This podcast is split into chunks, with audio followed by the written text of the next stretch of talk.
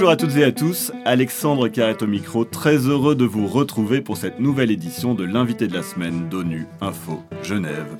Le français est à l'honneur ces jours-ci au Palais des Nations à Genève, mais aussi partout dans le monde à l'occasion de la Journée internationale de la francophonie, célébrée comme chaque année le 20 mars.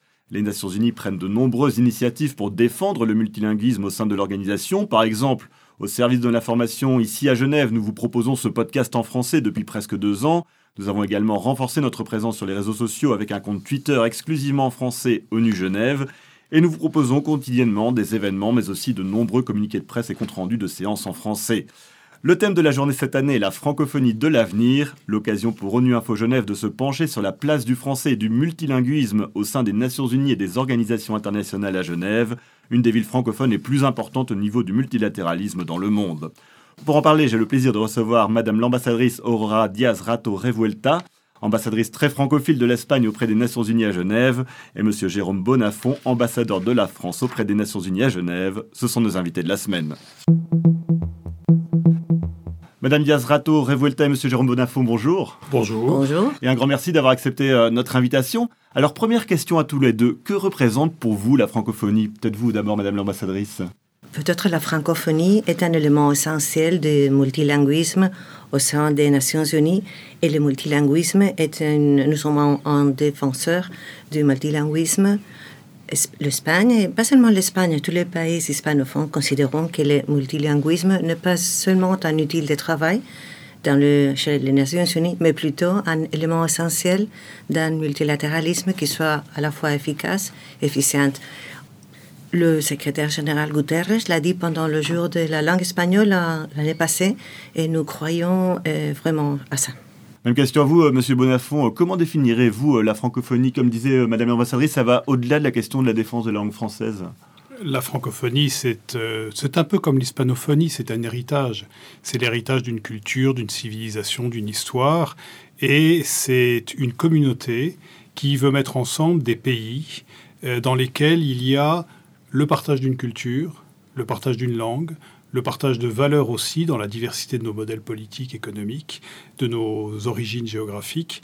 Et c'est cette volonté de cultiver une identité particulière qui fait de nous, globalement, un acteur ouvert dans la mondialisation, dans lequel les identités régionales sont transcendées par le fait que nous avons quelque chose en commun, qui est une langue abstraite, mais qui s'incarne dans des livres, dans des poésies, dans des expériences historiques. Et donc c'est tout cela la francophonie au service d'un projet, le multilatéralisme.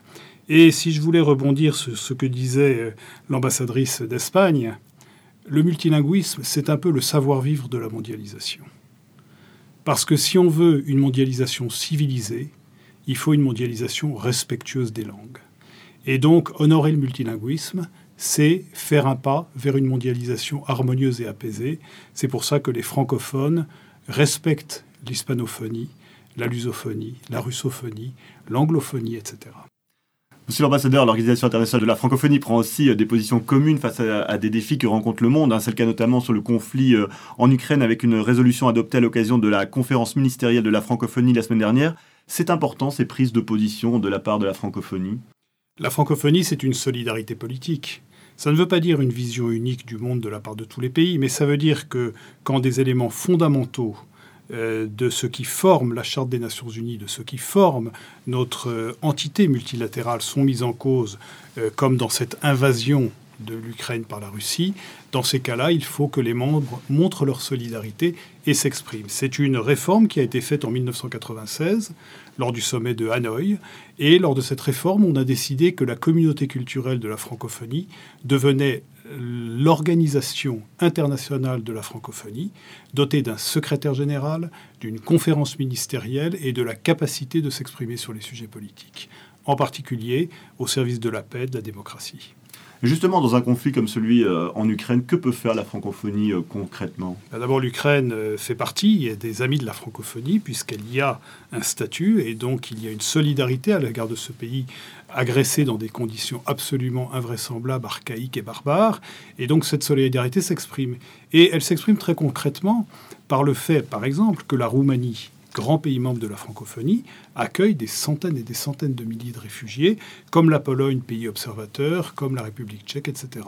Donc il y a de fait, la famille francophone se sent atteinte elle-même au cœur, en son sein, par cette agression et exprime sa solidarité de façon politique et concrète. Alors venons-en maintenant à la question de la place du français et du multilinguisme au, sein des organisations internationales. Vous avez participé, Monsieur Bonafont, la semaine dernière à un débat au nom un peu provocateur. Hein. La langue française est-elle menacée d'extinction à l'ONU? Alors sans aller jusque-là, comment envisagez-vous cette place justement du français? Alors aujourd'hui c'est officiellement une langue de travail euh, aux Nations Unies avec l'anglais, mais a-t-elle un rôle encore spécifique à jouer? La preuve qu'elle en a un, c'est que vous avez euh, ce podcast et que l'ambassadrice d'Espagne accepte d'y participer. Si le français euh, n'avait pas une place particulière aux Nations Unies et à Genève, tout ceci ne serait pas fait. Il est clair que si l'on veut qu'une langue vive, il faut défendre cette langue. Et euh, l'une des, des missions que nous avons, à travers la défense du multilinguisme, c'est la défense de notre langue, et à travers la défense de notre langue, c'est la défense du multilinguisme. Donc oui, c'est un sujet prioritaire pour nous. Le fait d'être à Genève, une ville francophone qui est euh, bah, le siège de, nombreuses organisations internationales et, la capitale du multilatéralisme, comme on le dit parfois, c'est important. Est-ce que ça met une place plus importante pour la défense du français? J'ose espérer que tous les diplomates étrangers qui vivent à Genève font l'effort d'apprendre le français, ne serait-ce que pour pouvoir parler avec les Genevois. Mais oui, bien entendu, ça, donne une place particulière parce qu'il y a une tradition euh, francophone à Genève, qui est à Genève multilatérale, devrais-je préciser, euh, qui date de la création de la Société des Nations et de ce qui s'en est suivi.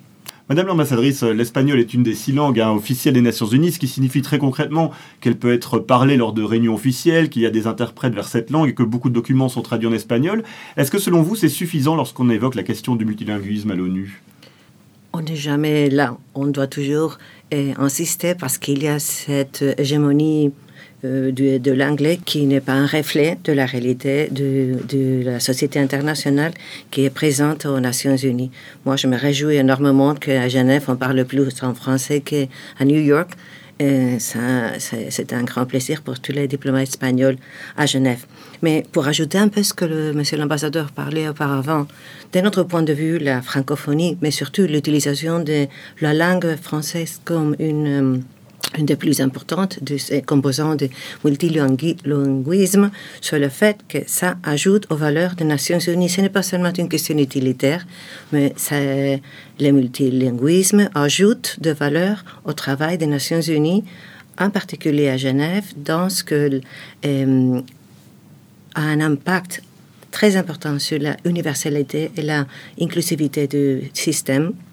Aussi, la diversité est un composant fondamental des droits de l'homme à notre pilier des Nations Unies et finalement fait approxime les, réalisations de développement durable aux populations juste de ce fait qu'on parle dans la langue plus proche des pays avec lesquels on travaille. On ne travaille pas seulement avec des peuples qui parlent anglais, mais aussi qui parlent arabe, russe, espagnol, français.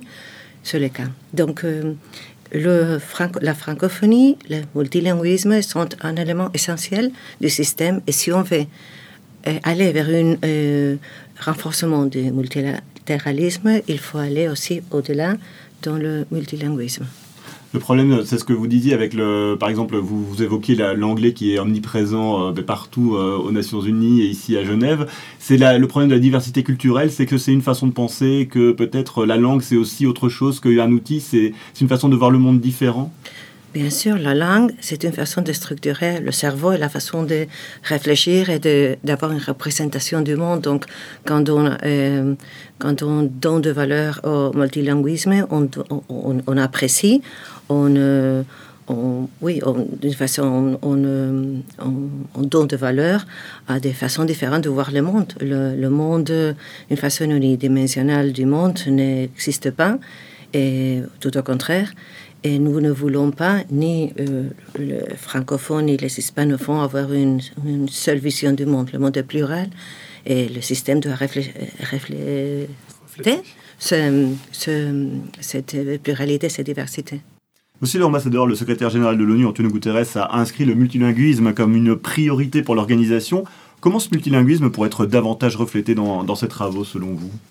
D'abord, il faut bien voir que le fait que le secrétaire général parle lui-même dans de très nombreuses langues est un plaidoyer pour le multilinguisme. Et pour nous, c'est un plaisir. Et c'est un message politique important.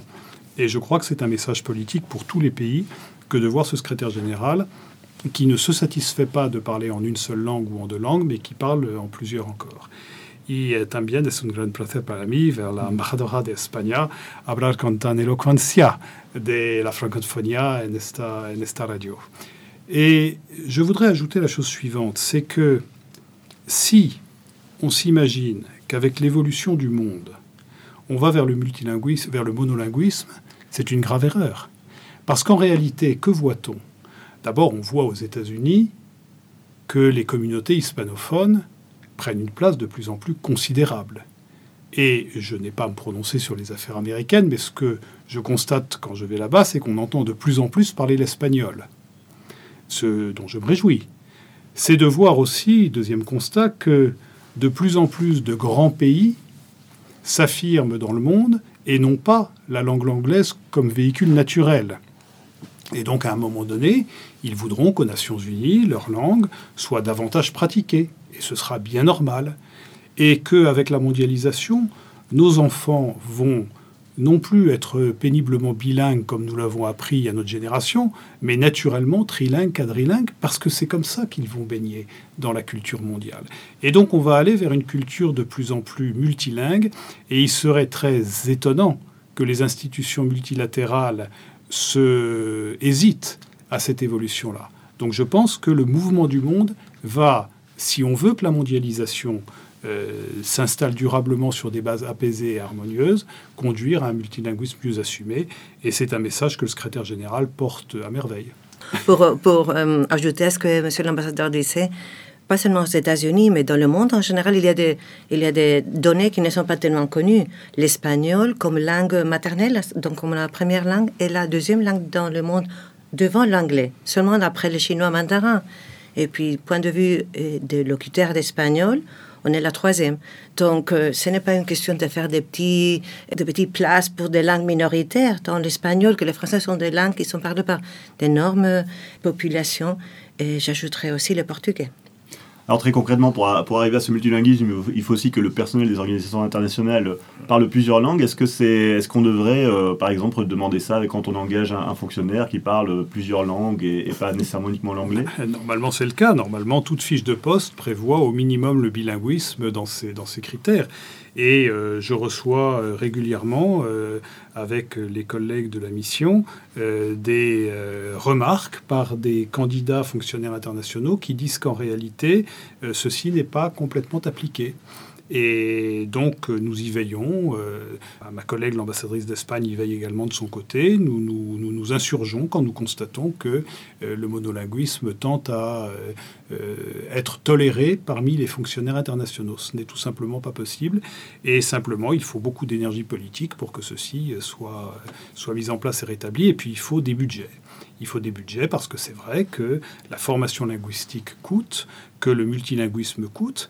Mais vous savez, il vaut mieux passer un petit peu de temps à faire des traductions et de l'interprétariat de bonne qualité que d'adopter des textes dont on découvre après coup qu'on les a négociés dans une langue qu'on ne comprenait pas bien et qu'on a accepté des nuances qu'on n'avait pas euh, perçues. Hmm. Et justement, est-ce que les États sont prêts à mettre davantage de moyens pour défendre le multilinguisme? Donc ça, veut dire donner des budgets pour l'interprétation, pour la traduction, etc. Ce n'est pas seulement une question financière, c'est aussi de, euh, que l'organisation assume les recommandations de leur propre, euh, de leur propre système.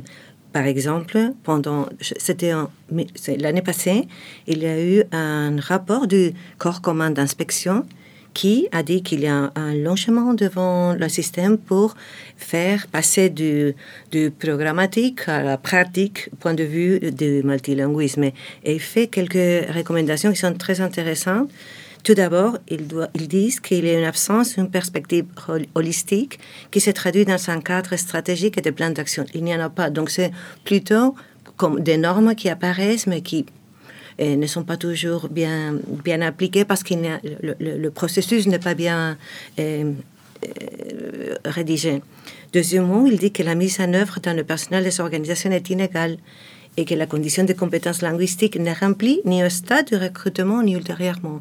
Et finalement, c'est pas mal comme, euh, comme recommandation qu'il y a peu de progrès concernant la mise en place d'initiatives mondiales qui soutiennent le multilinguisme en tant que valeur fondamentale du système. Donc c'est le propre système qui euh, met la lumière sur les, sur les défauts du système.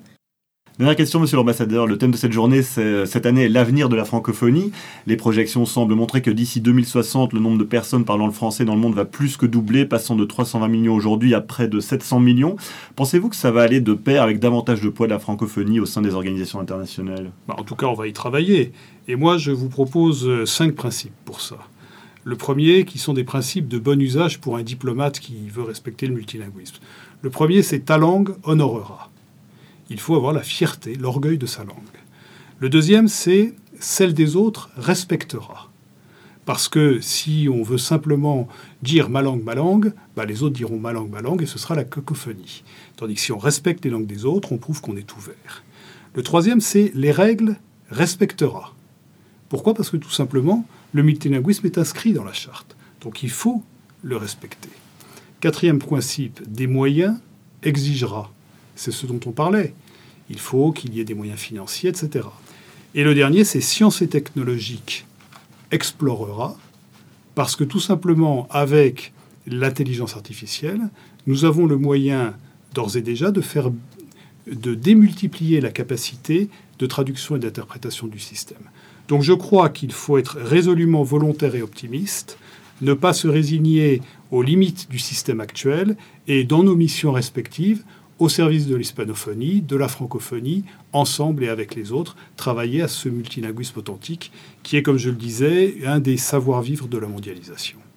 Madame ambassadrice, votre euh, point de vue aussi sur l'avenir du multilinguisme aux Nations Unies, vous, vous avez évoqué aussi les nouvelles technologies qui pouvaient améliorer ce multilinguisme. Je pourrais souscrire à ces euh, pentalogues que Monsieur l'ambassadeur vient d'exprimer. Et peut-être j'ajouterais deux choses, parce que parfois, la, la nouvelle situation post-Covid point de vue multilinguisme, euh, donne des, opportunités, mais aussi des défis. Et parfois, on nous dit, ah, maintenant, on va voir les systèmes hybrides et ça va poser des défis euh, financiers à l'organisation, mais aussi euh, des technologiques. Donc, de notre point de vue, les, ni les questions technologiques ni les financières peuvent servir de, d'arguments ou d'excuses pour euh, aller en détriment du multilinguisme. On a des possibilités et c'est seulement une question de volonté politique. Et cette volonté politique est exprimée par les États membres, mais aussi par le secrétaire général. Donc, il ne faut que pour les institutions de le mettre en place. Et de nous d'être vigilantes. Madame Aurora Diaz, Rato, Revuelta et Monsieur Jérôme Bonafont, un grand merci d'avoir répondu à mes questions. Je rappelle que vous êtes respectivement ambassadrice de l'Espagne et ambassadeur de la France auprès des Nations Unies à Genève. Et c'est la fin de cette édition. À la réalisation, il y avait François Soubiguerre, Aurore Bourdin à la préparation. L'actualité des Nations Unies à Genève continue sur notre site web ungeneva.org et sur notre compte Twitter en français au du Genève. À très bientôt.